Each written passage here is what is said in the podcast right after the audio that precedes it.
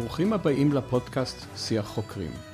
בן השיח שלי היום הוא פרופסור עודד אהרונסון מהמחלקה למדעי כדור הארץ וכוכבי הלכת במכון ויצמן למדע. עודד מספר איך בעצם חוקרים את צפונותיהם של כוכבי לכת קרובים ורחוקים, על המהפכה בידע שלנו עליהם, מאז הוא היה הסטודנט בארצות הברית. כיצד נהג בשלט רחוק ברובר על המאדים, ומה הוא ועמיתיו מוצאים שם. מדוע דווקא כדור הארץ איננו אולי בסופו של דבר המקום הטוב ביותר לחקור בו את תופעת חיים ביקום, וגם כיצד בחר בתחום המחקר שבו הוא עוסק. מהו החלום המדעי שלו, ומהן עצותיו לסטודנטים שמעוניינים ללכת בדרכו ולגעת בכוכבים. שלום פרופסור עודד אהרונסון, ראשית אני מאוד מודה לך שאתה מצטרף לשיח חוקרים, ממש תודה. שלום ידין, כיף להיות איתך. החדווה היא שלי והחדווה תהיה ודאי של המאזינים. עודד, בהגדרת המחלקה שלך כתוב מדעי, בעברית, מדעי כדור הארץ וכוכבי הלכת. אגב, כשאני ניסיתי לתרגם זה בזמנו לעצמי בלי לראות את ההגדרה בעברית באתר המכון, זה היה, יצא לי גרמי השמיים, אבל אני מבין שטעיתי כי גרמי השמיים זה בכלל.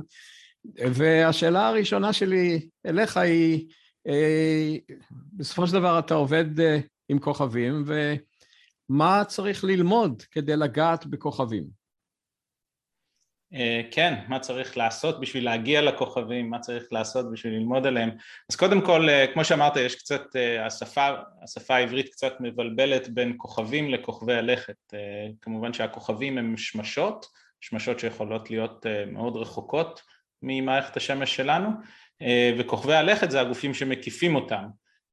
במערכת השמש שלנו אנחנו יודעים על שמונה כוכבי לכת, פעם חשבנו שפלוטו הוא גם כוכב לכת, אבל כמו שאתה בטח יודע, והמאזינים יודעים, בשנים האחרונות הוא קיבל הורדה בדרגה, ופלוטו הפך להיות minor planet או dwarf planet, כוכב לכת גמדי.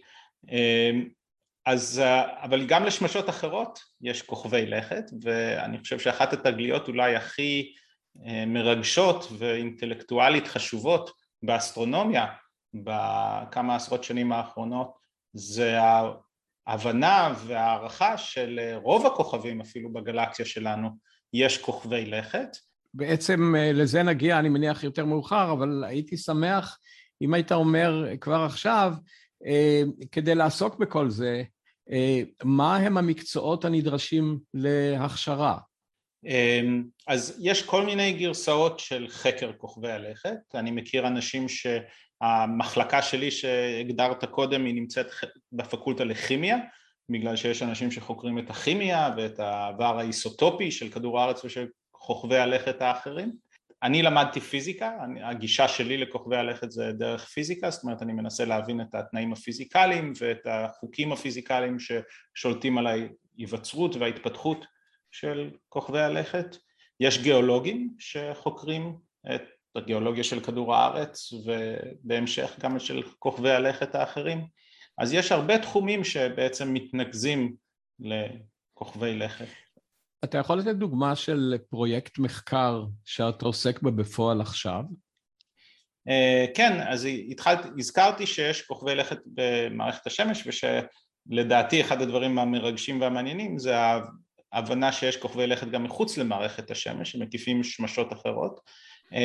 אז פרויקט אחד שאני עכשיו מאוד עסוק איתו, זה לנסות למדוד את המסות ואת התכונות האורביטליות, איזה סוגי מסלולים כוכבי הלכת החוץ שמשיים האלה אה, עוקבים אחריהם. אה, מה שאחד הדברים המאוד מעניינים בכוכבי הלכת האלה, שאולי בניגוד לצפי הנאיבי של, אה, שיכול להיות, מערכת השמש שלנו היא רק דוגמה אחת ממגוון, מגן חיות שלם של, יש בו כל מיני, אה, כל מיני יצורים, ועם התיאוריות של איך מערכת השמש שלנו, שנבנו בשביל לבנות את מערכת השמש שלנו, אם הם ניבאו שייווצרו מערכות דומות לשלנו, אז ככל שאנחנו חוקרים יותר כוכבי לכת אחרים, אנחנו רואים שבעצם מערכת השמש שלנו היא לא הדוגמה אפילו אולי הכי נפוצה של מערכות. אז לכן, כששאלת אותי על דוגמה של פרויקט עכשווי, אני מנסה להבין את המסות ואת המסלולים של מערכות אחרות, כי מתברר ששלנו היא רק דוגמה אחת, ויש כל מיני יצורים מאוד שונים משלנו. איך עושים את זה בפועל? אז יש כמה דרכים גם לגלות וגם למדוד תכונות של כוכבי לכת. בקבוצה שלי אנחנו בחרנו שיטה אחת, שהיא מאוד פרודקטיבית, היא אולי השיטה שבדרכה מגלים הכי הרבה כוכבי לכת, כמה אלפים עד היום, וזו השיטה של ההסתרה. אי אפשר לראות את הכוכבי לכת החוץ שמשיים באופן ישיר, בגלל שהאור של הכוכב מאוד קשה, אם אתה תנסה לצלם משהו שהוא מאוד מאוד בהיר, ושלידו יש משהו חיוור, מה שאני מתכוון זה כוכב ופלנטה שכנה, אתה לא תצליח לראות את הדבר החיוור ליד הדבר הבהיר, בגלל שהמצלמה שלך תסונבר על ידי האור החזק מהכוכב. אז אפשר לראות את הכוכבי לכת החיוורים בדרך כלל רק בשיטות עקיפות, והשיטה העקיפה שאנחנו בחרנו זה מדי פעם, אם יש לנו מזל, מתברר שדי הרבה פעמים, אם עושים את החישוב הגיאומטרי, זה קורה לא מעט פעמים, הכוכב לכת חולף בין אותו כוכב שאנחנו צופים בו לבין, לבינינו, לבין הטלסקופ שממנו אנחנו, דרכו אנחנו מסתכלים. איזה טלסקופ אתם מסתכלים אגב? Uh, כרגע אנחנו משתמשים הכי הרבה בנתונים מטלסקופ חלל uh, יקר ומוצלח שנקרא קפלר, אבל יש עוד טלסקופים שעושים את זה, יש טלסקופ חלל שנקרא טס שעושה את זה, ואפילו במכון ויצמן בונים מערך טלסקופים שעוד כמה חודשים יראה אור ראשון, ודרך הטלסקופים האלה על, על הקרקע, על פני הקרקע במדבר בישראל, נוכל לצפות ב, בחליפה של פלנטות. איפה זה? פלנטות, זה, זה בנגב במקום שתאורת הסביבה? במקום מאוד חשוך, ליד נאות סמדר, ליד היישוב שנקרא נאות סמדר. אז זה העיקרון שלמעשה מכתיב מיקומם של טלסקופים גם במקומות אחרים בעולם, כמו בצ'ילי. יש כמה קריטריונים, אתה רוצה כמובן מקום חשוך, זה מתחיל מזה, אבל אתה רוצה גם מקום שבו האטמוספירה יחסית יציבה, כדי שהגלים של האטמוספירה, הגלי חום לא והרוחות לא יגרמו לאברציות בתמונה של שהטלסקופ מצלם. בדרך כלל שמים טלסקופים במקומות יותר גבוהים, בגלל ששם האטמוספירה יותר יציבה, ויש גם פחות אטמוספירה שמפריעה לתצפיות, אז יש כמה קריטריונים, כן. מה, מה שנובע לי מן השיחה עד כה, כמובן זה הצהרת ביניים מאוד ביניימית, יש שני דברים. אחד, שהמחשבה ש-Planetary Sciences זה גרמי השמיים ולא כוכבי הלכת דווקא, זה לא כל כך רחוק מהמציאות, כי בסופו של דבר אתה מדבר לא רק על כוכבי הלכת שאנחנו רגילים לראותם ככוכבי הלכת סביב, אנחנו מאוד אגוצנטרים סביב השמש שלנו, אלא מה שאתה חוקר, כמו שאני מבין, למעשה עושה אותנו הרבה יותר צנועים. יש מערכות רבות שכנראה מתנהגות כך, והמחקרים האלה ישליחו עליהם. ודבר שני, שהמחקר הזה הוא מאוד בינלאומי, כי אתה, אם, אם ברגע זה מנתקים אותך משיתופי פעולה עם טלסקופים בחלל, אני מניח שעד שיסיימו, ואפילו שיסיימו את המערכת הטלסקופית של מכון ויצמן, זה יהיה קשה מאוד להמשיך, זה נכון? זאת אומרת, אנחנו מאוד תלויים בשיתוף, בגלובליזציה. כן, אני חושב ששני הדברים שאמרת מאוד מאוד נכונים, אנחנו באמת חוצבים לעצמנו איזושהי פינה במערך האקדמי, שאנחנו מיוחדים. יש עוד פרויקט של מדינת ישראל, פרויקט חלל שנקרא אולטרסאט, שהמכון מוביל, שגם הוא... במה אנחנו מיוחדים? במה אנחנו מיוחדים בפרויקטים כאלה? מה הייחוד שלנו? אז אין משהו כללי, כל פרויקט יש לו את הייחודיות שלו. אני חושב, אם ניקח את, את הפרויקט שסיפרתי לך במדבר, זה פרויקט שמובל על ידי רן אופק וסגי בן עמי, אז מה שערן וסגי הבינו זה שבמקום לבנות טלסקופ ענק שהוא מאוד מאוד יקר אה, לייצר ולתחזק בגלל הדיוקים הגבוהים שנדרשים מהאופטיקה, הם יכולים להשתמש בטלסקופים, בהרבה טלסקופים קטנים, ולחבר את כל האור שלהם ביחד, לחבר את כל המדידות שלהם ביחד, ואפקטיבית לייצר אה, תמונה או, או מבט שהוא אקוויוולנטי לטלסקופ ענק. אז זה היצירתיות הישראלית של איך, איך בעזרת התחכמות או חוכמה אנחנו מצליחים להתחרות ברמה הבינלאומית. אתה יודע, כשאני, כשאתה מדבר, אני ברקע חושב על איזשהו דימוי שיש לי על מגלי עולם. מגלי עולם, כי בסופו של דבר אתם עסוקים בגילוי עולם מבחינתי, גילוי עולם שהוא מחוץ לכדור הארץ, מין מגלנים של המאה ה-עשרים ואחת. אבל בסופו של דבר, לפי התיאור הזה, מגלי עולם היום יכולים לשבת במשרד מול מחשב, ולגלות את העולם בלי לצאת אליו.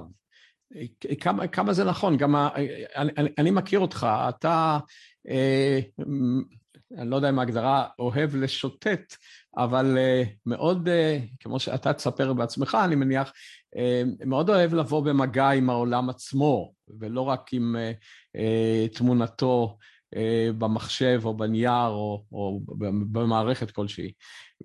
איך הדבר, כשאתה חשבת לעסוק בנושא הזה, ראית לנגד עיניך את האפשרות שבסופו של דבר זה עלול להסתכם בחישוביות מול דאטה, או שעדיין ברקע יש את התחושה שאולי אפשר וצריך לצאת מן המעבדה החוצה? איך, איך, איך זה מסתדר?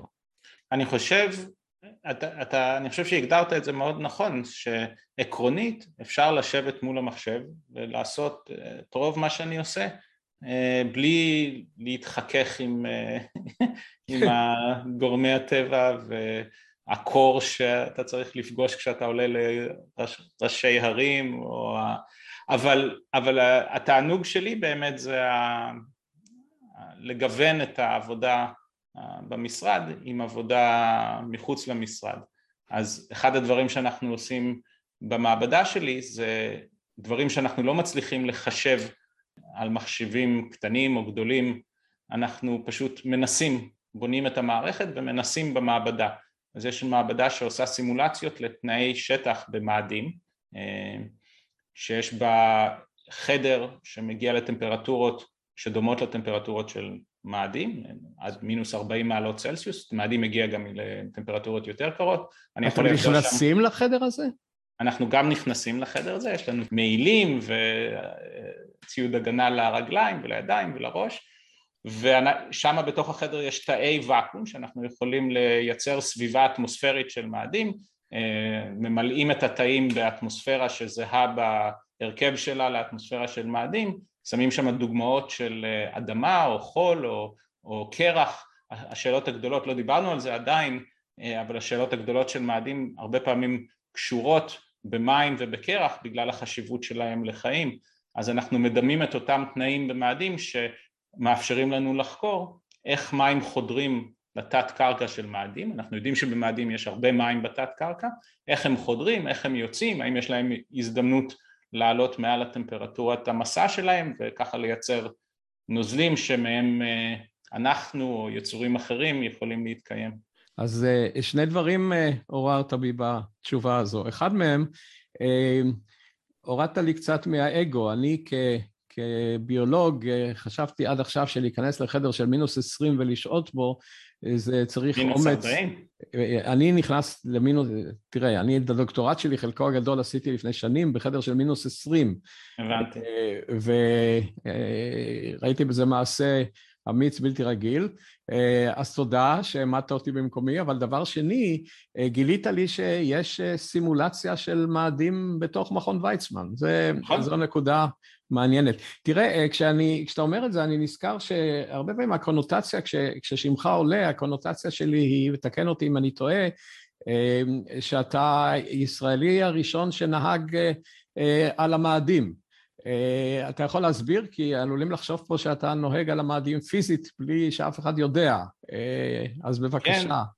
כן. uh, אז זה, זה, זה קצת נכון, אני חושב, אני לא, לא עשיתי סקר, אבל uh, בעצם ככה גם התחלתי את הקריירה שלי, שעבדתי באוניברסיטת uh, קורנל במחקר uh, עם מנחה ששמו סטיב סקוויירס, הוא היה אז פרופסור באוניברסיטה, ושהחלום של סטיב היה באמת uh, לשלוח uh, שליחים uh, למאדים, שליחים שהם רובוטים, uh, רוברים, שמסוגלים לשוטט על פני מאדים לבצע כל מיני מדידות. הרוברים האלה לימים התקבלו בתור משימה של נאסא, שנקראו אז Spirit ו-Opportunity, שני הרוברים אולי בעיניי הכי מוצלחים, למרות שמאז יש רוברים יותר, כל כמה שנים שולחים רובר חדש, יותר גדול ויותר משוקלל, אבל אלה בעצם פרצו את ה...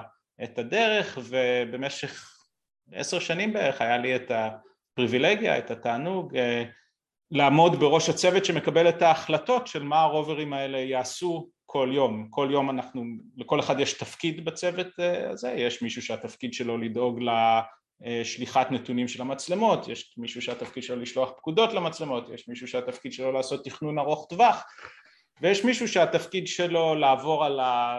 נתונים ההנדסיים של הרובר כדי לבדוק שהוא בריא, ויש מישהו שהתפקיד שלו זה לרכז את כל האינטרסים השונים של המדענים שמציעים ניסויים בכל יום של הרובר. האם הרובר ייסע מאה מטר קדימה, האם הרובר יבלט היום בלצלם או לעשות אינטגרציה ספקטרלית או כל מיני דברים כאלה, לרכז את כל הבקשות או אינטרסים האלה ולהביא את הצוות לידי קבלת החלטה של לאן הרובר ייסע ומה הוא ימדוד. אז, אז זה מה שעשיתי. אבל עודד, האם יש, האם, האם מתקיים הדימוי הפשטני שיש לי בראש, שבסופו של דבר יש גם מישהו שלוקח איזשהו הגה ומזיז את הרובר אה, ממקום A למקום B? אה, לא, אה... אז הדימוי הזה הוא שגוי, אה, מכמה סיבות. א', לאותות, לפקודות שאנחנו שולחים לרובר, לוקח רבע שעה במקרה הטוב להגיע לרובר, ורבע שעה לרובר לשלוח לנו בחזרה את התמונות שהוא צילם אחרי שהוא עשה את התנועה הזאת. זה, זה, לא, לנהוג... רחוק, זה לא רחוק מלפעמים מזמני התגובה שלי ברמזורים, אז כן, אל, אל, אל תזלזל. אבל, כן, אבל אתה יכול לדמיין שאם היית מתקרב לצוק, אתה לא היית רוצה זמן תגובה של חצי שעה בין אינפורמציה לתגובה. אז לכן אנחנו לא יכולים לנהוג ברובר בג'ויסטיק, אנחנו חייבים לתכנן שרשרת של פעולות ושל פקודות, וזה כולל נסיעה של הרובר, אז בטח עד אחת כמה וכמה לתכנן מראש את המסלול ושהרובר, לשלוח את כל הפקודות האלה בבת אחת לרובר, ואז הרובר מבצע אותם. לרובר יש אינטליגנציה מסוימת שמסוגלת להימנע מהתנגשויות או נפילות, כי יש לו מצלמות שהוא יודע לנתח את התמונות, אבל ברוב המקרים הבן אדם צריך להיות חלק מהלופ בשביל להחליט מה בעצם הרובר יעשה, וככה אנחנו אוספים חצי יום או יום של עבודת רובר, שולחים את כל הפקודות האלה לרובר, הרובר מתעורר כשהשמש מתחילה לזרום. במקרה של הרוברים שאני מדבר עליהם, הם, הם עם פאנלים סולאריים, אז הם עובדים הרבה יותר טוב ביום מאשר בלילה, יש להם גם סוללות, אבל הם עובדים יותר טוב ביום מאשר בלילה, הרוברים היותר חדש, חדשניים, יש להם מקור אנרגיה גרעיני על הרובר, אז לכן הם לא חייבים לעבוד רק ביום. איזה מרחקים, ש... איזה מרחקים הם עוברים אגב, רק כדי לתת איזושהי... כן, כדי לסבר את האוזן, זה כמובן תלוי מה אנחנו רוצים לחקור, אבל אני חושב שהשיא הוא מאה ומשהו מטר, השיא נסיעה ביום אחד בין מאה למאתיים מטר. וזה מרחק שמאפשר, אני מבין, הרבה פעולות מדעיות, הרבה... כן, במיוחד כשאתה מבין שהרוברים שתוכננו במקור לעבוד תשעים יום על מאדים, אחרי תשעים יום... הגלגלים לא נפלו מהם, אלא פשוט האחריות של נאסא פגה תוקפה, והם המשיכו לעבוד הרבה שנים. אתה מבין שאתה יכול לנסוע מאה מטר הרבה שנים, מאה מטר ביום הרבה שנים, אז, אז הצלחנו כבר לחקור הרבה קילומטרים על פני מאדים. עודד, לפני שאני ארשה לעצמי לגשת לשאלה, מה אנחנו יודעים היום על מאדים בעקבות מחקרים כאלה ואחרים שלא ידענו נניח לפני דור, דור מבחינתי יהיה פה נניח עשרים שנה, Uh, אני מבקש uh, ל- לסגת קצת אחורה uh, ולשאול אותך uh, על הרקע שלך. כמה מילים על uh, הימים שהם לפני הימים שנכנסת לאוניברסיטה. מה, מה עשית? זאת אומרת, uh, איך, איך היית כנער, על מה חלמת, איפה היית? אוקיי, uh, okay. אז uh, אני אתחיל בזה שאני אספר לך, אני חושב שאני אני קצת שונה מהרבה אנשים אחרים שהם בתחום שלי, ואני אתחיל דווקא מהסיפור של המנחה שלי לדוקטורט, שהיא היום הסגנית נשיא למחקר ב-אם איי טי, והיו לה כמה חלליות כבר שחקרו ומכשירים על גבי חלליות שחקרו את מאדים והירח, והיא באמת סופרסטארית בתחום. ובתור ילדה היא גדלה בעיירת קורים בפנסילבניה, והיא הייתה, אני חושב, הבן אדם הראשון ובטוח האישה הראשונה בעיירה שלה שהתעניינו בחלל, והיא בנתה טלסקופים משל עצמה והיא בעטה בשמיים ורצתה להגיע לכוכבים. ובמשך השנים היא, כמו שסיפרתי, מילאה את החלום הזה, הגשימה את החלום הזה. כשאני הייתי צעיר, אני לא ידעתי מה אני רוצה להיות כשאני... איפה זה היה? אני נולדתי בארץ, אבל את, את השנות התיכון, שבהם אני חושב מאוד התפתחתי, עשיתי בניו יורק, ואני ידעתי מה אני אוהב. אבא שלי היה איש עסקים, אז חשבתי שאולי אני אהיה כמו אבא, אולי אני אהיה איש עסקים. בבית ספר תמיד אהבתי מתמטיקה מאוד ופיזיקה, גם הייתי די טוב בזה וגם אהבתי את זה, זה בדרך כלל זה הולך ביחד, אז, אז ככה הלכתי לכיוונים האלה. האמת שניסיתי להתקבל לאוניברסיטה בארצות הברית, שיש לה גם בית ספר למנהל עסקים וגם בית ספר להנדסה מאוד מאוד טוב, Wharton School of Business and Penn School of Engineering, ולא התקבלתי, ואני חושב שאם הייתי, לתוכנית המשולבת הזאת, ואני חושב שאם הייתי מתקבל, יכול להיות שהייתי הולך, ולא היינו מדברים היום, או אולי היינו מדברים על משהו אחר היום, אבל לא התקבלתי. אל תגרום לי צער כבר בשלב הזה. ואז כן התקבלתי לקורנל, והלכתי ללמוד פיזיקה בקורנל, ופגשתי את אותו בן אדם שסיפרתי לך קודם, את סטיב סקוויירס, והתחלתי לעבוד במעבדה שלו, וראיתי שמשהו, ראיתי מה הוא עושה, ואמרתי, אני רוצה לעשות מה שהאיש הזה עושה. זאת אומרת, אני חושב שהיה לי מודל לחיקוי, חיקוי, רול מודל, באמת יוצא דופן. ועד היום, אני, אגב, אני מאוד מאמין ברול מודלס, בהתפתחות של מדענים ואנשים צעירים. אנחנו מסכימים. מדענים, אנשים צעירים בלבד. אני חושב שלפחות במקרה שלי, ואני חושב שבהרבה מקרים אחרים, זה עושה את כל ההבדל. כשאתה פוגש את הבן אדם... באיזה שלב? באיזה שלב זה היה? זה היה שלב של לימודי תואר... בתואר הראשון. תואר הראשון. כן, התחלתי לעבוד במעבדה שלו בתואר הראשון, האמת די מהר כשהגעתי לאוניברסיטה, ניסיתי להשיג עבודה בתור עוזר מחקר בכל מיני דברים, שאלו אותי אם אני יודע לתכנת, אז עוד לא למדתי לתכנת, שאלו אותי אם אני יודע פיזיקה, אז רק התחלתי ללמוד פיזיקה, והוא היחיד שלא גלגל אותי מכל המדרגות, אמר לי תבוא, תחזור עוד שבוע, חזרתי עוד שבוע, אמר לי תחזור עוד שבועיים, חזרתי עוד שבועיים, הוא אמר, טוב, בסדר, קח את הפרויקט הזה ולך תעבוד. התחלה רומנטית לסיפור מאוד יפה. קודם כל, זה סיפור מאוד יפה, ושנית, אני מבקש להוסיף פה שהקריטריון שלי בקבלת סטודנטים, חוץ ממקרים נדירים, שבהם אמרתי לעצמי, אתה טיפש מושלם אם אתה לא מקבל אותו מיד, אותה, אותו מיד, זה לתת לאנשים לחזור פעמיים או שלוש, כדי לראות אם ההתלהבות שלהם היא התלהבות שנוגעת לעצם הנושא, או שפשוט אני הראשון שאתה יודע, הדלת שלי הייתה די קרובה לתחילת המסדרון, שהם נכנסו ואמרו, טוב, נו. עכשיו, וגם מוצא מאוד חן מן הנושא הזה של רול מודל, אנחנו לא תמיד קוראים לזה כך, אבל הפגישות עם אנשים מרשימים, לאו דווקא בכל פני חייהם, בכל הפסט של החיים שלהם, אלא במה שיכול למשוך אותנו, הן בעלות חשיבות אדירה. אז למעשה כבר בתואר ראשון, אולי אפילו קודם, כשבאת לעבוד כעוזר מחקר, אתה ראית לנגד עיניך את האפשרות שתעסוק בנושאים שאתה עוסק בהם היום?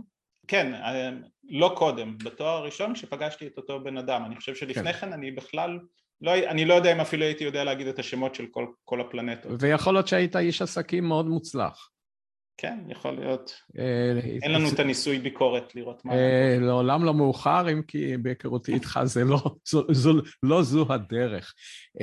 עכשיו, מה אתה יכול לחשוב, אולי זה נובע מהתשובה קודם, מה הוא כאילו הרגע המכריע בהחלטה לבחור בקריירה, אני שם את זה במרכאות, אני לא אוהב את המונח המדעית, אותם ימים, אותם שבועות שבהם היית במעבדה הזו, זאת התקופה המכרעת? כן, אני חושב שזו תקופה, אין רגע, אני חושב שזה משהו שצמח. אז זה אינקרמנטלי, זאת אומרת, ההחלטות מתקבלות בצורה כזו. ומה אחרי כן עשית, אחרי התואר הראשון? אז עשיתי תואר ראשון ושני ככה מהר, כי תמיד ההורים שלי חזרו לישראל, ותמיד ידעתי שאני רוצה לחזור לישראל ולשרת בצבא, אז הזדרזתי ועשיתי תואר ראשון ושני בקורנל, ביחד עם אותו מנחה, ואז חזרתי לישראל ושירתתי בחיל אוויר, ואז כבר ידעתי שאני רוצה לעשות דוקטורט, אז חזרתי לארצות הברית ל-אם איי טי ועשיתי דוקטורט עם אותה מנחה שסיפרתי קודם. מה היה נושא הדוקטורט שלך? מה אתה יכול... מאדים, מאדים וחקר מים, עדויות גיאולוגיות למים על פני השטח של מאדים. זה הטייטל המדויק? אני אוהב לשמוע במקרה. כן, זה דווקא מעניין אותי מבחינה טכנית, איך זה נשמע. אני אגיד לך למה. אני צריך לבדוק, אני לא זוכר את הטייטל המדויק. טוב, זיכרון זה התחום שלי. אני אוהב את זה כי בסופו של דבר אנשים לא תמיד ערים לזה שלפעמים אנחנו עושים בנושאים, עוסקים בנושאים מרתקים לחלוטין, אבל כשזה מתפרק לטייטל הפורמלי של הדוקטורט שאנחנו מגישים, אתה צריך עולם ידע שלם בשביל להבין למה זה חשוב שיקרה שם. במקרה שלנו נניח, המבנה של אמינו-אסיד, של שלושת האמינו-אסיד, X או Y, דברים כאלה, ובמקרה שלך, אולי איזה משהו שקשור לאטמוספירה. רגע, אתה זוכר את הכותרת של הדוקטורט שלך? כן, כי הוא היה, הכותרת דווקא הייתה במקרה שלי לא אופיינית, The Molecular Structures of Atsleep Colin Estrays, וזה מסתיר מאחוריו הרבה, אבל אנחנו לא מדברים פה עליי. אבל העלית נקודת זיכרון, עכשיו אני צריך ללכת להסתכל חזרה, למצוא את הדוקטורט שלי, בשביל לראות אם לא טעיתי וקיצרתי את זה. אבל נושא הדוקטורט היה? כן, אז נושא הדוקטורט היה, בדיוק הגיעה חללית למאדים, היה לי מזל בדוקטורט, כי בדיוק הגיעה חללית הראשונה משרשרת של חלליות, שהגיעו למאדים בשנים ש... שהגיעו אחר כך, Uh, הגיעה החללית שנקראת Mars Global Surveyor למאדים, ושמיפתה את מאדים בכל מיני דרכים, גם בטופוגרפיה, גם בתמונות, גם במדידות uh, של חלקיקים שנפלטים שמעידים על הרכב הקרקע. אז uh, בעזרת החללית הזאת, ובמיוחד הניסוי הטופוגרפי, מיפינו את התכונות הגיאופיזיקליות של פני השטח של מאדים, ויכולנו לשאול שאלות לגבי מה שהייתה אז התעלומה אולי הגדולה ביותר. אנחנו יודעים שיש על פני השטח של מאדים ערוצים ונחלים יבשים שמתנקזים לאגני ניקוז, אגני ניקוז ענקיים, והשאלה הבוערת אז ואפילו קצת היום במאדים זה עד כמה המים שזרמו, היום לא רואים מים זורמים על מאדים, אבל באותה עת שהם זרמו לפני מיליוני ומיליארדי שנים על מאדים, עד כמה הם היו יציבים והזרימה הייתה ממושכת והאגמים והימות שהתהוו שרדו לאורך הרבה זמן, לעומת ההתפרצויות המאוד קטסטרופיות, המאוד דרמטיות של התפרצויות מים מהתת קרקע שגורמות לשיטפונות ענק, שיטפונות סדרי גודל יותר גדולים מהשיטפונות הכי גדולים בכדור הארץ, ויש עדויות לשיטפונות האלה במאדים, עד כמה הם היו חולפים, נגיד, אחרי מאה שנה. והסיבה שהשאלה הזאת הייתה קריטית, זה שאנחנו חושבים שחיים צריכים מים. אנחנו חושבים שזה תנאי הכרחי לחיים. אנחנו יכולים לדבר למה אנחנו חושבים את זה, אבל, אבל בוא נשאיר את זה שנייה בצד, כן. וניקח את זה, ניקח את זה כהנחה שחיים צריכים מים. וכנראה שזה לא מיידי, זאת אומרת ש, שזה, שאנחנו היינו רוצים שהתנאים יהיו מספיק רגועים וסטטיים אה, למספיק זמן, כדי שהחיים יוכלו לתפוס, אם יש איזה אגם שמתהווה. אז לכן השאלה אם, אם המים על מאדים הם אה, סטביליים, הם יציבים, או, או, או טרנזיאנטים, זמניים, אה, זו שאלה שהייתה מאוד חשובה, והתכונות של הטופוגרפיה עזרו לנו לענות על השאלה הזאת. זה, זה מעלה שאלה שאולי יותר הולכת לכיוון טכני, אבל היא לא טכנית, היא, היא, אני חושב שראוי שכולנו נבין, איך חוקרים, איך התנהגו מים על המאדים לפני גזיליונס שנה? אז קודם כל מתבססים על ניסיון מכדור הארץ, זה סוג שאנחנו בונים על מדע, מדע גיאולוגי שאנשים פיתחו בכדור הארץ, ואנחנו רואים ש... יש תכונות לערוצים ולאגמים בכדור הארץ שנראים אחרת אם המים שהו הרבה זמן שם, או אם זה מערכת uh, juvenile, uh, uh, צעירה. צעירה, צעירה, כן. למשל, uh, נהר שהפרופיל שלו, אם אני אמדוד את הטופוגרפיה של נהר, ואני אראה שהפרופיל שלו הוא uh, עוקב אחרי חוק מסוים, שבו הפרופיל הוא יחסית חלק, וה... במעלה הנהר, איפה שהמקורות של המים, השיפוע הוא, הוא תלול, ובמורד השיפוע הוא מתון, זו תכונה של נהר שזרם הרבה זמן והצליח להעביר משקעים מהאזור, מהמקורות לאזורים שלתחתית הנהר. לעומת זה, הנהרות במאדים לא נראים ככה, לפחות הרבה מהם לא, לא נראים ככה, אלא יש בהם כל מיני קפיצות, לפעמים השיפוע למעלה יותר נמוך מהשיפוע למטה, ולכן זה נראה שהרבה מהנהרות האלה הם בעצם התפרצויות קטסטרופיות של הרבה נוזלים שלא העבירו סדימנטים והגיעו לשיווי משקל עם הסביבה, אלא רק חצבו במהירות רבה את הקניון שהם זורמים בתוכה. אתה יודע, אתה, אתה מעלה שנקודה שמבחינתי עקרונית, היא מעניינת עקרונית, אבל מבחינתי, אני אינני עוסק בתחום. אתה אומר, תראה, אנחנו אה, מסיקים על התנהגות המים, אה, אני לא משתמש במונחים המדויקים, אני מניח, אבל... אתה אה, כן. טוב, זה קורה לי לפעמים, גם שעון מקולקל מראה פעמיים ביום את התוצאה. אה, אה, אתה משתמש בנתונים מכדור הארץ, כדי להסיק אה, על... אה, מים או על תהליכים גיאולוגיים אחרים בכוכבים רחוקים. אבל אנחנו דיברנו על מים, ואחת הדברים ששנינו יודעים הוא שאנחנו מניחים שמים הם חיוניים לחיים. אבל אנחנו מניחים שמים הם חיוניים לחיים כי אלה החיים שאנחנו מכירים. אז אנחנו מנסים כאילו להעתיק את אותו הרציונל של לקחת מה שאנחנו יודעים, לחקור את הבלתי נודע, שבמקרה הגיאולוגי נראה לי, כי בגלל שאני נאיבי, נראה לי מה זה נכון, וכאילו שוללים. אני מבין, אני מבין. יש לי די הרבה מה להגיד בנושא הזה, אז תרשה לי לפרק את זה. בבקשה. קודם כל, לגבי השאלות הגיאולוגיות האלה שדיברנו עליהן, בואו נתחיל מזה. אני לא חושב שאני משתמש ישירות בנתונים מכדור הארץ, למרות שאנשים גם עושים את זה, עושים מחקרים אנלוגיים, כולל עכשיו מתחילה משימה במדבר בישראל, שעושה משימה אנלוגית למאדים. אבל מה שאני באמת התכוונתי, זה שאני משתמש בניסיון בכדור הארץ, בשביל להבין תהליכים וחוקים פיזיקליים, שבעזרתם אני יכול לעשות אינטרפרטציה לנתונים של מאדים. זאת אומרת, אני משתמש בכדור הארץ בשביל ללמוד איך החוקים, מה הם החוקים הפיזיקליים שמים ו, ונהרות וערוצים עוקבים אחריהם. ואת זה אני מייצא למאדים. וזה אני חושב דרך בריאה לחשוב, אבל כמובן שכל הזמן צריך להיזהר שאנחנו לא אתנוסנטרים, זאת אומרת שאנחנו לא מדי מסתכלים באופן צר על היקום דרך המשקפיים הספציפיות שאנחנו חווים, של החוויות שלנו פה בכדור הארץ.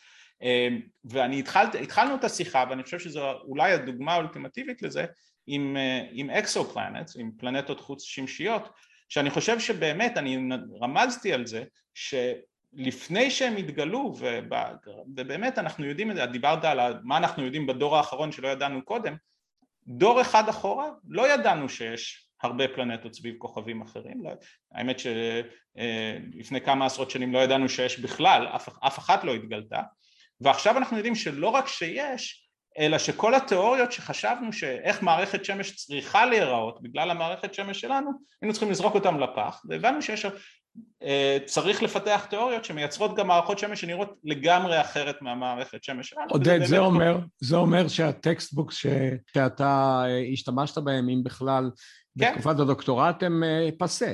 כן, כי בטקסטבוק הזה, אתה יודע, אני, אני קצת מקצין את זה, אבל בטקסטבוק הזה היה כתוב שמערכת שמש נוצרת באיזשהו תהליך מסוים, שיש אבק סביב אה, אה, כוכב, והאבק הזה קורס לדיסקה, והדיסקה הזאת דרך אה, אה, חוסר יציבות גרביטציוני מייצר גושים, והגושים האלה מתנגשים והופכים לכוכבי לכת, וזהו.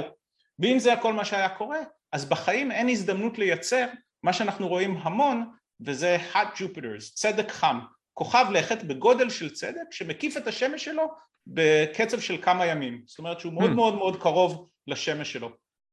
מה שהיה כתוב בטקסטבוק שלי, זה שהפלנטות הגדולות צריכות להיווצר רחוק מהשמש, כי שם יש מספיק חומר ומספיק וולטילים בשביל לייצר אותם, חומרים נדיפים בשביל לייצר אותם, וקרוב לשמש מייצרים כוכבים, כוכבי לכת קטנים, כמו כוכב חמה, כמו כדור הארץ, יחסית קטנים, כן?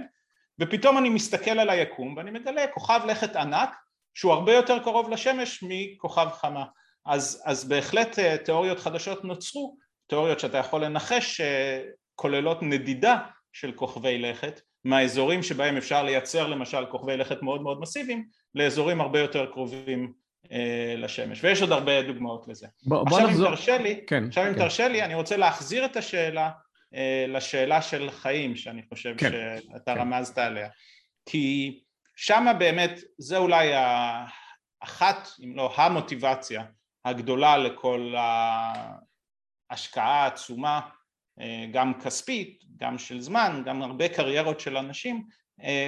עכשיו, אתה יודע, השאלה הזאת של האם יש חיים ביקום מחוץ לכדור הארץ, לשאלה הזאת יש גם הרבה גרסאות, האם אנחנו לבד, יש גרסאות יותר דתיות, זאת אומרת כמה פעמים נוצרו חיים ביקום, כל מיני דברים כאלה, אפשר לשאול את זה בהרבה דרכים, דרכים יותר רגשיות, דרכים יותר פיזיקליות, דרכים יותר סטטיסטיות, כמו המשוואה דרייק המפורסמת של כמה חייזרים אנחנו אמורים לפגוש אם נדליק את האנטנה. יש את הניסוח שהיה ברוסיה הסובייטית בתקופת סטלין, האם יש חיים לפני המוות בכלל, אז כן. כן, והאם יש חיים אינטליגנטיים, אתה יודע, אפשר להתווכח גם על זה. כן, כן. אז, אז בשאלה הזאת אני חושב שהשאלה שלך לגבי עד כמה אנחנו אתנוצנטרים ותקועים ב-preconceptions שלנו, אז השאלה שלך וגם הדוגמה שאני נתתי לגבי אקסופלנטס, אני חושב שזה סופר רלוונטי, כי באמת להגדיר ביולוגיה, להגדיר חיים, זה נראה לי אתגר מאוד, בטח מעבר ליכולת שלי, ואני לא בטוח שמישהו הצליח לתת הגדרה חד משמעית, שאי אפשר להתווכח איתה.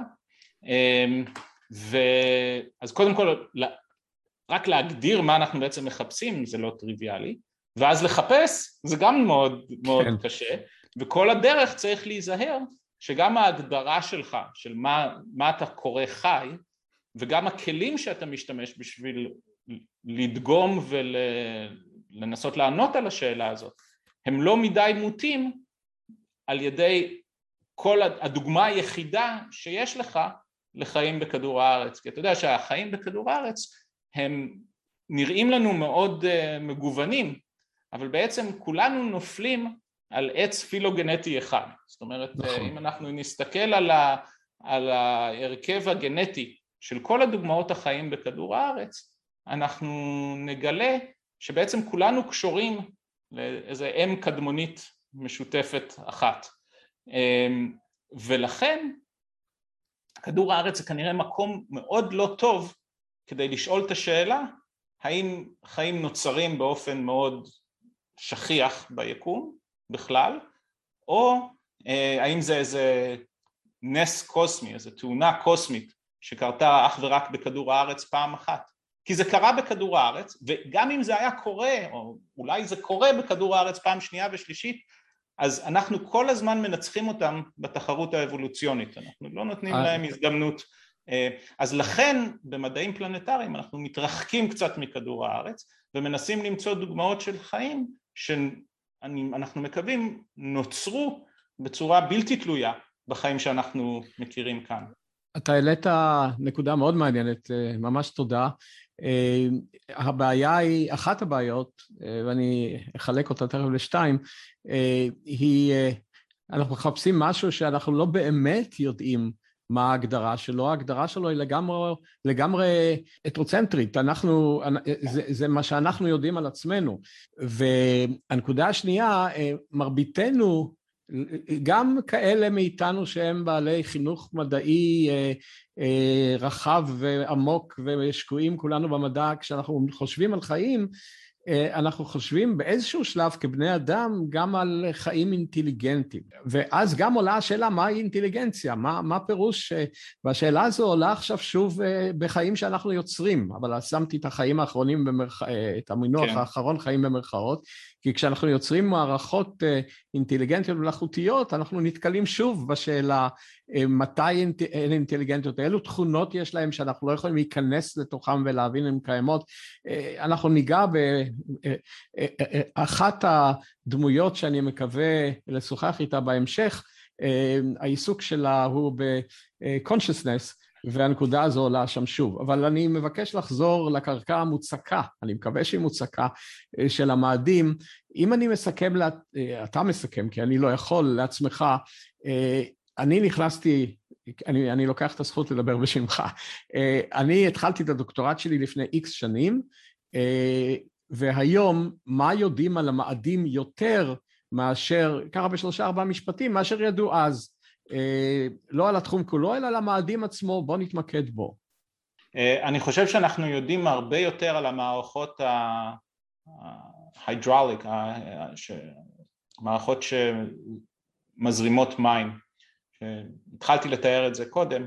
היום אנחנו יודעים שיש אגמים במאדים שלא כולם, חלקם, הרבה מהאגמים הם לא ככה, אבל יש אגמים שמים שם מתנקזים אליהם, ושהם שורדים תקופות מספיק ארוכות, בשביל שיווצרו כל מיני תופעות גיאולוגיות לפחות, תכף נדבר על ביולוגיות, אבל תופעות גיאולוגיות שבכדור הארץ הם הבית מאוד מאוד טוב לחיים. והתופעה אולי הכי טובה לזה זה דלטות, מה שקורה כשנהר מתנקז לתוך ים או לתוך כמו אגם. הנילוס, כן. כמו למשל הדלטה של הנילוס, ששם, שעל חלק מהדלטה הזאת בנויה קהיר, או, או המיסיסיפי ריבר דלטה, שניו אורלינס בנויה עליו, ויש עוד הרבה דוגמאות. הסיבה שהדלטה הן מאוד חשובות מבחינה גיאולוגית וביולוגית, זה שמעידות על זה שהיה שם אגם ששרד תקופה מספיק ארוכה, ככה שכל פעם שהמשקעים שהנהר הביא שקעו לתוך האגם הזה, הם שקעו לתוך האגם הסטטי, ויצרו מנהר בצורה של דלטה, ש, שאנחנו יכולים היום להגיד, זאת העדות שהיה שם גוף מים עומד סטטי. כן. בנוסף לזה, כל חומרים פחמניים שנסחפו במורד הנהר מצטברים שם, לאורך זמן הם הופכים לגז ונפט, ולכן היום בדלטות היום קודחים בשביל להפיק דלק, בשביל להפיק, אבל החומרים הפחמניים האלה בעצם בעבר היו השאריות של חומרים ביולוגיים, חומרים אורגניים שהתנקזו לדלטה הזאת. אז, אז דלטות במאדים זה משהו שאנחנו יודעים היום שלא ידענו כשאני התחלתי ללמוד, ובגלל שזה כל כך חשוב, אז באמת הרובר האחרון שנחת במאדים נחת ליד בג'זרו קרייטר, אחד מאותם מכתשים שהיה בית לאגם, שהיה הום, היה אגם בתוכו, ושנוצרה שם דלטה, והמטרה של, ה, של אותו רובר זה לחקור את הדלטה בג'זרו קרייטר. האם הוא, יח, האם הוא יחפור, יקדח שם? כן, יש לו מקדח, יש לו יכולת לקחת דוגמאות. עד איזה עומק? בדיוק, לא מאוד עמוק, לא, לא מאוד עמוק. אבל מספיק לראות, טוב, יותר מספיק טוב. מספיק בשביל לחדור את הקליפה שבמאדים היא כל הזמן עוברת סטריליזציה בעצם, על ידי הקרינה של השמש, שהיא בעצם עושה סטריליזציה בגלל הקרני אולטרה סגול, וגורמת לחיים להיות לא יציבים בקליפה, בשכבה הזאת. אז צריך לחדור את הקליפה הזאת בשביל לחפש עדויות לחיים. האם יש עדיין מתחת לפני הקרקע מאגרים שהם מאגרי מים, מאגרים נוזליים במאדים? כן. אז אחד, זה אגב אחד הנושאי מחקר המרכזיים שלי, שזה גם מה שדיברנו קודם לגבי המעבדה, יש מאגרי קרח תת-קרקעיים אה, במאדים, והשאלות הגדולות במאדים נוגעות לאיפה נמצא הקרח הזה, האם, איך, הוא, איך הוא הגיע לשם, והאם אפשר, לה, האם, האם הוא נמס אה, בתנאים טבעיים אה, במאדים והופך למאגרי מים. עמוק עמוק מתחת, זה, זה אני מדבר בעומק של סנטימטרים או עשר סנטימטר מתחת לקרקע במאדים, וזה אני יודע בוודאות שיש, זה לא, זה לא בסימן שאלה, רואים את זה בכל מיני דרכים, כש, כשאסטרואיד פוגע במאדים הוא מייצר מכתש, שאם הוא בקו רוחב מספיק גבוה אז הוא חושף את הקרח הזה, אפילו הנחתנו חללית על מאדים שהיה לה כף, שבעזרת הכף אה, אה, הסירו את החול שמכסה את הקרח הזה וחשפו חשפו את הקרח, אפשר לראות את הקרח הזה בכל מיני צורות ותצורות גיאולוגיות, אז הוא בטוח שם. אתה שאלת לגבי מים, אני עניתי לגבי קרח, הקרח הזה א' יכול, יכול להיות שמדי פעם נמס, וחוץ מזה שעמוק מתחת לקרקע במאדים, בעומקים של קילומטרים, פה אנחנו פחות בטוחים, אבל יש עדויות שלפחות בעבר היו מצבורי מים מאוד מאוד גדולים, ויכול להיות שגם היום יש. מה התוכניות להביא בני אדם פיזית למאדים? והאם צריך את זה? חוץ מההישג האנושי. כן. קודם כל לא הייתי אומר חוץ, אני חושב שזה חלק אינטגרלי, תכף אני, אני אסביר, אבל יש, הייתי אומר כרגע יותר כוונות מתוכניות, יכול להיות שיש גם תוכניות שהן יותר סודיות ממה שאני, שאני יודע, בגלל שהיום שחקנים פרטיים כמו SpaceX ובלו אוריג'ן מתכוונים לשלוח חלליות מאוישות קודם לירח ואז למאדים, ושלא כמו נאסא הם לא תמיד מפרסמים את התוכניות המדויקות שלהם, אבל בהחלט יש כוונות כאלה, גם לנאסא יש כוונות לשלוח חללית מאוישת למאדים eventually, וגם לאילון מאסק ולג'ף בזוס יש כוונות לשלוח בעזרת החברות שלהם אנשים קודם לירח. באיזה טווח שנים מדובר? אני חושב שארצות הברית פרסמה שהם רוצים לנחות על הירח עם אנשים, על המאדים. לא, על הירח. על הירח, אוקיי. אני חושב עד עשרים עשרים וחמש, אני לא חושב שיש שנה לנחיתת מאוישת על מאדים, אבל אני מנסה לתת לך סקלת זמן, מדובר קודם לשלוח אנשים לירח, ואז... כמה זמן לוקחת נסיעה גם? לירח כמה ימים, למאדים כמה חודשים, חצי שנה. עכשיו... ואתה שאלת אם זה חשוב או אם זה כדאי. מה התועלת המדעית ומה התועלת האנושית? האנושית אני איכשהו מבין מיד, זו תחושה שהיא ודאי הישגיות בלתי רגילה. כשאני שמעתי בפעם הראשונה בזמן אמיתי, כמו כולה, חלק מאיתנו ש... אני לא. אתה לא, אני יודע. על נחיתת האדם הראשון על הירח, אני כל כך התרגשתי שרעדתי מהתרגשות, הייתי אז סטודנט. אז יש לזה משמעות כזו, אבל אני שאלתי לגבי התוספת המדעית שבמשלוח הזה. אז קודם כל אני רוצה להגיד, אתה יודע, התוכניות האלה הן לא זולות, לשלוח אדם למאדים בטח יעלה, סתם אני אמציא מחיר, אבל הוא לא, אני חושב שאני לא טועה בסדר גודל, אולי עשרים מיליארד דולר, אולי יותר. זה כמו איזו תוכנית צבאית בינונית בארצות הברית. אז אני חושב שמבחינת העלות שלה, אנחנו יכולים להרשות לעצמנו את זה, זה צריך להיות פשוט מספיק חשוב בסדר עדיפויות הלאומי או הבינלאומי, בשביל שזה, שזה יקרה, בתקופה מאוד ארוכה אחרי המלחמה הקרה, שבה אחרי המלחמה הקרה הייתה חשיבות לאומית לארצות הברית ולרוסיה לעשות את זה לירח, ואז הייתה תקופה מאוד ארוכה שבה זה לא היה בסדר עדיפויות הלאומי והבינלאומי, ולכן זה נעצר. אבל אני חושב שאנחנו יכולים להרשות לעצמנו את זה אם אנחנו נחליט שזה זה מה שהאנושות רוצה לעשות, זה מה שהסופר פאוורס, המדינות הגדולות בעולם רוצות לעשות, ואני חושב שזה יקרה, במיוחד עכשיו שיש תחרות חדשה עם סין, ותחרות חדשה בין חברות פרטיות, ואנשים מאוד עשירים שגם יכולים להרשות לעצמם לעשות תוכניות חלל כמעט פרטיות אה, שלהם. אז, אז אני חושב שזה יקרה, אבל אני חושב שהעלויות האלה כל כך גבוהות, הן מצריכות הצדקה. למה לעשות את זה ולא לבנות בתי חולים? או... אני חושב שקודם כל, זה לא zero sum game, זאת אומרת התוכניות האלה של לשלוח אנשים למאדים הם לא בהכרח באות על חשבון משהו שעולה אותו דבר, אלא לפעמים בגלל שהתקצוב של זה בא מכל מיני מקורות, כולל ממשלם המיסים וכולל מאנשים אה, בעלי יכולת גדולה שרוצים להשאיר את החותם שלהם על, אה, על ההיסטוריה, שאם לא היינו עושים את זה אז לא בהכרח היינו עושים משהו אחר שהוא בעל ערך. אז, אז לשלוח בן אדם למאדים באמת, כמו שאתה אמרת, לדעתי מרגש את האנושות ומייצר השראה ומטרה ומקדם את כל הטכנולוגיה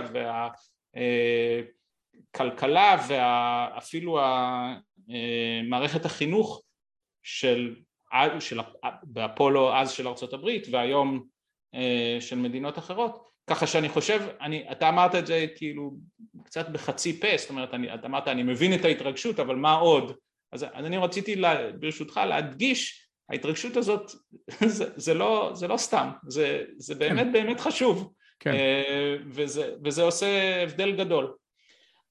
עכשיו אתה, אני אענה אותך יותר לעניין, כי אתה בטח ידעת את כל מה שאני אמרתי כבר עכשיו. לא, לא, לא, לא, אני לומד דברים חדשים כל הזמן. אז, אז אני, אני אענה יותר לעניין מבחינה מדעית. אני בתור מדען, עכשיו תגיד לי מה הדרך הכי יעילה לחקור את מאדים. אז, אז אני אענה לך דרך אה, סיפור. קודם כל אני אגיד לך שאם היית נותן לי איזשהו סכום כסף שהוא לא עשרות מיליארדי דולרים, אז ברור שהייתי שולח רובוטים. אין טעם אה, לשלוח אה, אנשים עם סכום כסף אה, יותר... אה, קטן, לנסות לשלוח אנשים.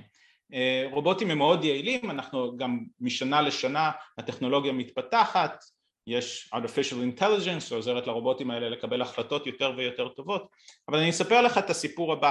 התחל, דיברנו קודם על המשימות של הרוברים של מאדים, Spirit ו-Opportunity, וכמובן שלפני ששלחו את הרוברים האלה למאדים, התאמנו בכדור הארץ, זאת אומרת לקחנו את אחד הרוברים האלה למדבר בקליפורניה, והמדענים נכנסו לחדר סגור, הם לא ידעו איפה הרוברים נמצאים ומה הם חוקרים, והרוברים חקרו איזושהי גבעה שנראית כמו מאדים, אפילו נקראת מארס היל בקליפורניה, במדבר, והמדענים ניסו להשתמש ברוברים בשביל לסמלץ איך עושים משימה במאדים, ואיך חוקרים את הגבעה הזאת, ומה דוגמים וכן הלאה. אוקיי. ואז המדענים יצאו מהחדר, ומדען אחד מפורסם מהרווארד, ניגש לאיזה סלע, לאיזה אבן, בעט בו, הפך אותו, הרים אותו, הוציא את, ה, את הזכוכית מגדלת שלו והסתכל, שבר אותו לשתיים והסתכל מה יש בתוכו. ואז אותו בן אדם שכל הזמן מככב בסיפור שלנו, סטיב, בא אליו ואמר לו, אתה יודע, מה שאתה עשית עכשיו לאבן הזה, היה לוקח לרובר חודש לבצע את זה. וזה נכון. זאת אומרת, אני דיברתי איתך קודם על התהליך שאנחנו צריכים לעבור של הקבלת החלטות והשידור של התרגום של התוכנית האנושית הזאת לשפת רובר, ואז השליחה של התוכנה הזאת לרובר שיבצע את הפקודות, ואז הרובר אוסף את הנתונים, מחזיר אותם לכדור הארץ, ואז למחרת אנחנו מתחילים את כל המעגל הזה מחדש, ואנחנו צריכים לעשות כל פעם שלב, הרובר צריך להתקדם עשר מטר, ואז הוא צריך להוציא את הזרוע שלו ולקדוח, ואז הוא צריך לאסוף את הדוגמה.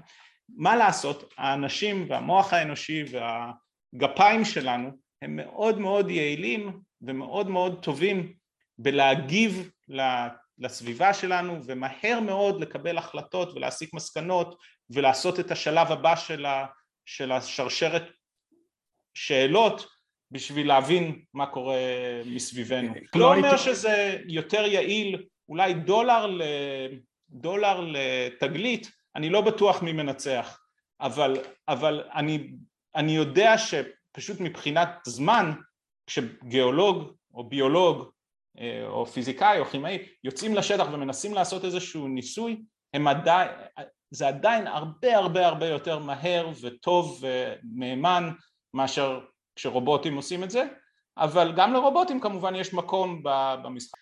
כחוקר מוח אני יכול רק להסכים, שהמוח הוא יצירה מופלאה ביותר של הטבע, ודברים שאנחנו עושים בצורה שאנחנו מכנים אותה אינטואיטיבית, הם עדיין עולים במהירותם ואולי גם ביכולתם על מערכות אחרות.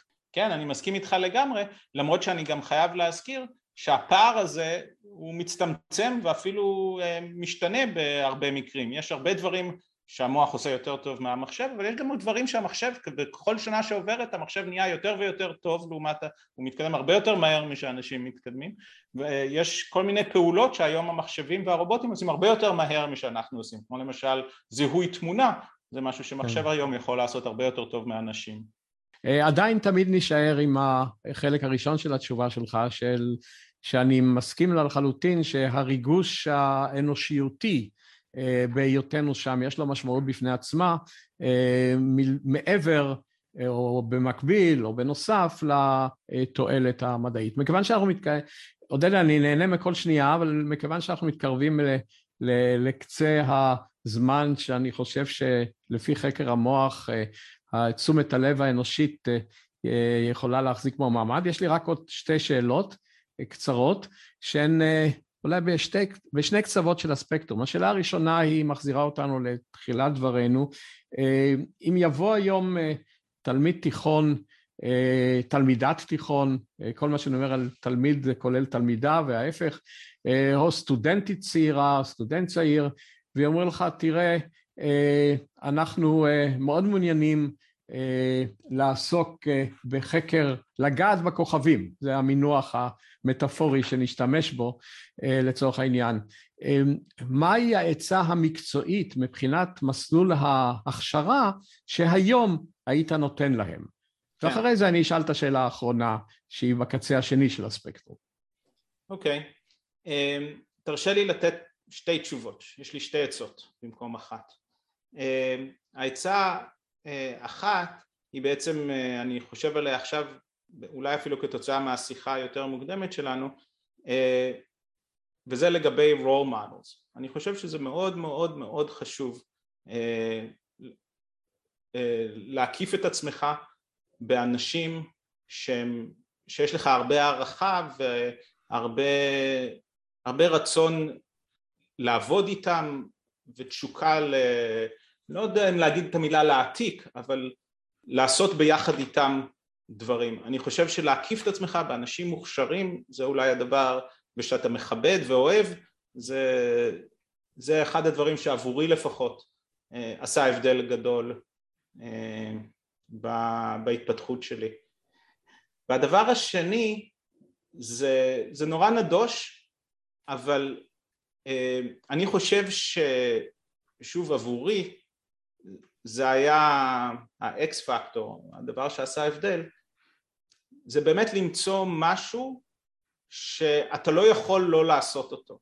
לא כל בן אדם אגב מצליח למצוא את המשהו הזה, יש אנשים שמבלים קריירות שלמות בלעשות דברים שהם טובים בהם ושהם משלמים את החשבונות, אבל יש אנשים ברי מזל, ובמדע יש אני חושב אולי אחוז יותר גבוה של אנשים כאלה, שמה שיש להם זה לא קריירה, זה באנגלית calling, זה פשוט קורה להם והם לא יכולים לא לעשות את זה. ואני הייתי מייעץ לבן אדם צעיר שהוא מנסה לבחור מה לעשות, אני חושב שיש כל מיני שיקולים היום, במחשבים אפשר להרוויח הרבה כסף די בקלות, יש כל מיני שיקולים שנכנסים. אני חושב שמה שאני הייתי ממליץ לבן אדם צעיר שרוצה להיכנס לתחום, זה למצוא משהו שבאמת יש לו תשוקה שהוא לא יכול לוותר עליה, ואז דברים טובים קורים. אם אתה לא טוב אתה משתפר, אם אתה לא, אם קשה לך אתה, אתה משתדל יותר ונהנה מעצם ההשתדלות, וגם כשהתוצאות לא טובות, נגיד את הניסוי לא מצליח, החוויה היא חיובית ובונה ומקדמת אותך כבן אדם. אז, אז אני חושב שאלה שתי העצות שהייתי נותן למישהו צעיר. עודד, זו תשובה חכמה ומופלאה, ואני חושב שאפשר רק להסכים לה. זה כמובן לא, לא קל, זה כל כך קשה לפעמים למצוא, במיוחד כשאתה או את צעירים, מה באמת מוגדר כ, כמשהו שהוא הקול שלך, ה, לא יודע, מינוח יותר יפה מזה, ודאי יש. השאלה האחרונה שאני רוצה, מבקש לשאול אותך, היא כבר מהמקום של, שבו אתה נמצא, של מדען בכיר מאוד, מצליח מאוד, שנראה שגם חי ממש בשלום עם, ה, עם הקול שלו, לפי איך שאני רואה וחש. מהו החלום המדעי הגדול ביותר שלך, הפרטי, היום? החלום המדעי שלי. אני חושב שדיברנו כבר אולי על השאלה הגדולה שהיא המוטיבציה להרבה מהמחקרים, וזו השאלה של חיים ביקום. אני חושב שהשאלה הזאת היא כל כך גדולה, שלפעמים לפרוט אותה לפרטים זה, זה, זה לא פשוט. ומן הסתם כשאני קם בבוקר ונכנס למשרד ומדליק את המחשב, אני לא מחפש חיים כל יום. אבל אני חושב שמה שאנחנו עושים, מה שאני עושה ומה שהרבה אנשים בתחום שלי עושים, זה הולכים לקראת השאלה הגדולה הזאת. מגלים סביבות שבהם חיים יכולים לחיות, חוקרים הזדמנויות איך אפשר למדוד חיים אם הם שם, חוקרים כוכבי לכת שבהם אולי אפשר שחיים יתהוו ואולי לא יתהוו, יש אנשים שאפילו מאזינים לסיגנלים, מאזינים לאותות ומנסים לראות אם באותות האלה יש סימנים לחיים. אז אולי החלום הגדול הקולקטיבי, גם האישי אבל גם הקולקטיבי, זה באמת לזהות דוגמה של חיים שהיא מייצגת התהוות חיים שהיא בלתי תלויה מהחיים בכדור הארץ. ואני מדגיש את זה כי, אתה יודע, יכול להיות שיש סיכוי שיש חיים במאדים, ושהחיים האלה הגיעו למאדים מכדור הארץ, או לחלופין שהחיים בכדור הארץ הגיעו לכדור הארץ ממאדים.